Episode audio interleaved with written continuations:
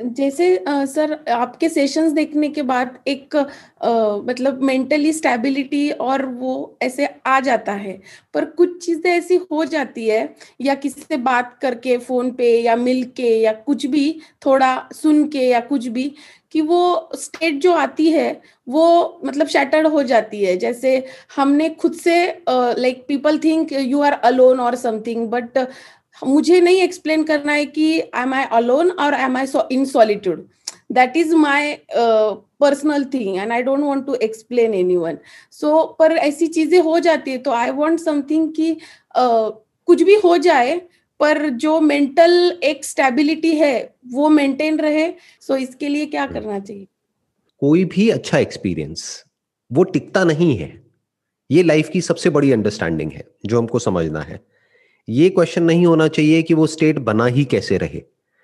मानिए कि अगर आपने मेरे सेशंस देखे और एक क्लैरिटी आई, उसकी वजह से you are feeling at ease you are feeling peaceful from within आपको अच्छा लग रहा है, उस वक्त उसको इंजॉय नहीं करना है। उसकी वजह से खुश नहीं होना है, क्योंकि वो टेम्पररी है, वो तो चला जाएगा।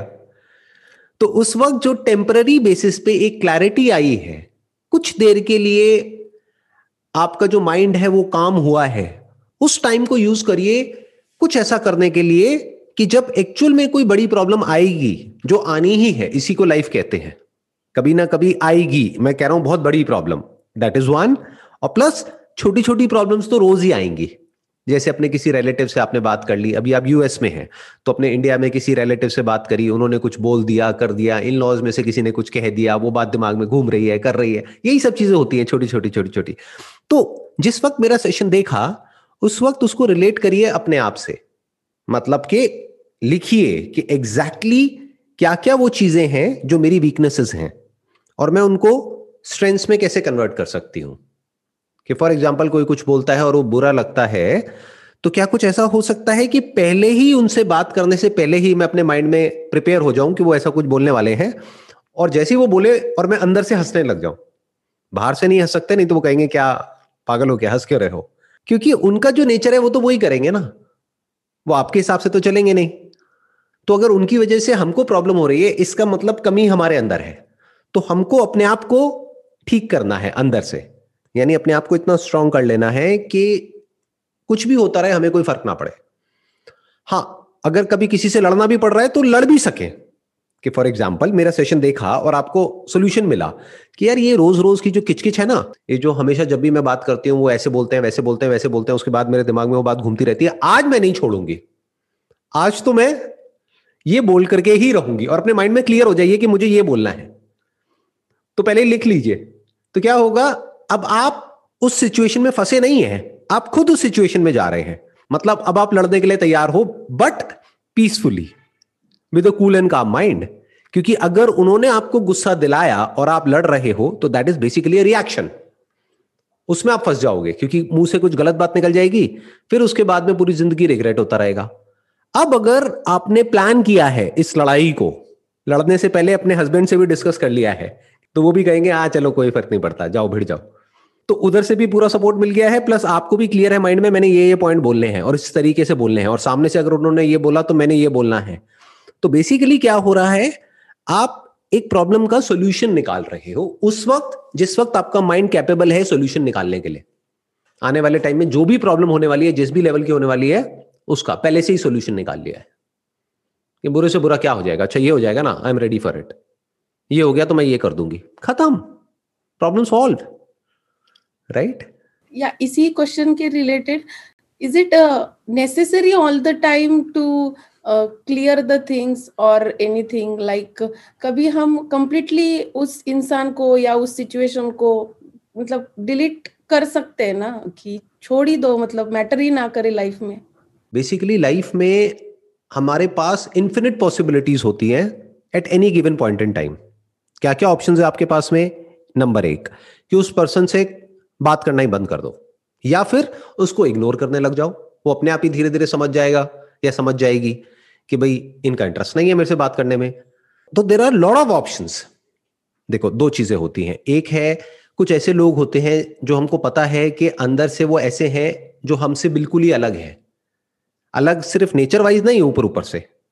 मतलब आप समझ गए कि फॉर एग्ज़ाम्पल आपकी अप्रोच बहुत ही पॉजिटिव है लाइफ को लेकर के। और उनकी जो अप्रोच है वो अल्ट्रा नेगेटिव है। वो बहुत ही ज़्यादा नेगेटिव है। तो आपको पता है कि ऐसे कुछ लोग हैं हमारी फैमिली में या फ्रेंड सर्कल में तो आपको ये भी क्लियर है कि मेरे को इनसे ज़्यादा बढ़ाना नहीं है, मेरे को इनसे ज़्यादा बना करके नहीं रखना है। मतलब आगे जाकर के लाइफ में दस बीस साल बाद मैं इनको अपनी लाइफ में कहा देखती हूँ, कहीं भी नहीं देखती हूँ। तो दस बीस साल वेट क्यों करना है? आज ही खत्म करो ना। साफ़ बोल दो, कोई दिक्कत नहीं है। उसमें कोई चोरी थोड़ी है। आप यही तो बोल रहे हो कि भाई मेरा इंटरेस्ट नहीं है आपसे ज़्यादा बात करने में। तो उससे धीरे धीरे एक डिस्टेंस मेंटेन कर लो। उससे हम एक डिस्टेंस मेंटेन कर सकते हैं और करना ही चाहिए। क्योंकि ज़्यादा लोगों के साथ में तो खिचड़ी सी बन जाती है ना। कितने लोगों से आप बना करके रखोगे? कुछ गिने चुने पाँच सात लोग ही तो होते हैं, जिनसे हमको बना करके रखनी है। अच्छा अब आती है दूसरी पॉसिबिलिटी कि ये पर्सन वो है, जिसकी जगह बहुत इंपॉर्टेंट है आपकी लाइफ में, सिर्फ़ आज ही नहीं, आने वाले दस साल बाद भी, बीस साल बाद भी। मान लो आपके पेरेंट्स हैं, मान लो भाई है, बहन है, या हस्बैंड है, बच्चे हैं राइट अब बच्चों से तो ज़िंदगी भर का रिलेशन है ना। वहाँ पे तो डिस्टेंस मेंटेन नहीं कर सकते। हस्बैंड से कैसे डिस्टेंस मेंटेन करोगे? राइट तो वहाँ पे क्या करना है? वहाँ पे जो भी प्रॉब्लम है, उस प्रॉब्लम को सॉल्व करना है। कैसे सॉल्व होगा? बात करने से। अब इसको मैं जोड़ देता हूँ आपके पहले वाले क्वेश्चन से। आपने मेरे सेशंस देखे, उस वक्त आपका माइंड पीसफुल है। तो सेशन देखो फटाफट से जो भी आपको सेशन सबसे ज़्यादा पसंद है उसको देखो और उसी वक्त उस पर्सन के साथ में बैठ करके अपनी प्रॉब्लम को सॉल्व कर लो। क्योंकि उस वक्त आपका माइंड कूल एंड काम है।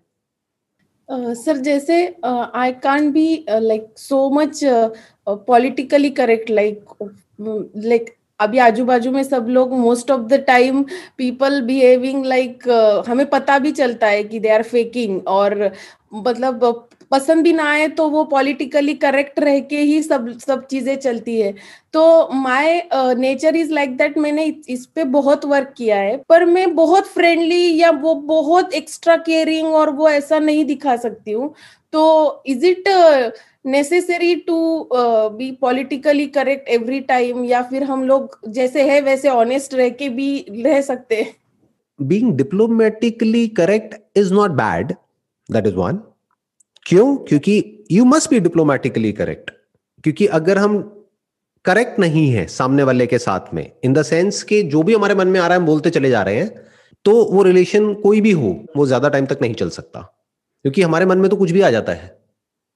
फॉर एग्ज़ाम्पल आपके माइंड में जो भी आप सोचते हो, जिसके भी बारे में, उस सबको टेलीविज़न पे ब्रॉडकास्ट कर दिया जाए, और वो पर्सन उसको देख ले तो वो रिलेशन दो दिन में खत्म हो जाएँगे सारे के सारे।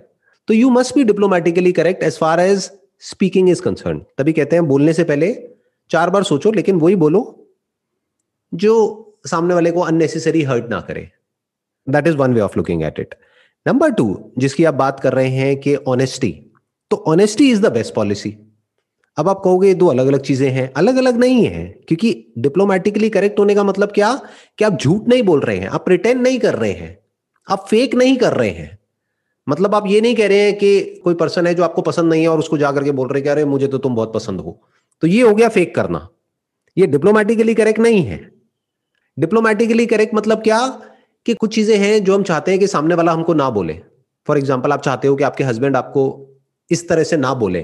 तो उस तरह से अगर आप उनको नहीं बोल रहे हो तो you are diplomatically correct but मान लो आपका कोई पड़ोसी है और वो आपको पसंद नहीं है लेकिन फिर भी उनके मुँह पे जाकर के बोल रहे हो कि नहीं नहीं, मुझे तो आप बहुत अच्छे लगते हो।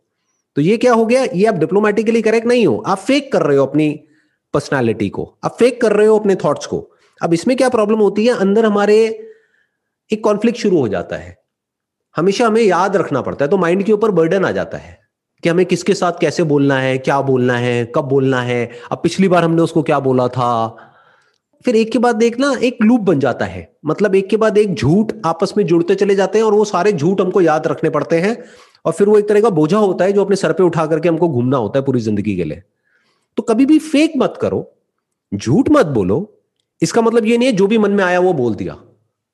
जैसे अगर आपके मन में आ रहा है, मेरे बारे में कुछ ऐसा उल्टा, मानो कि कितना घटिया आदमी है वट तो बोलना नहीं है ना।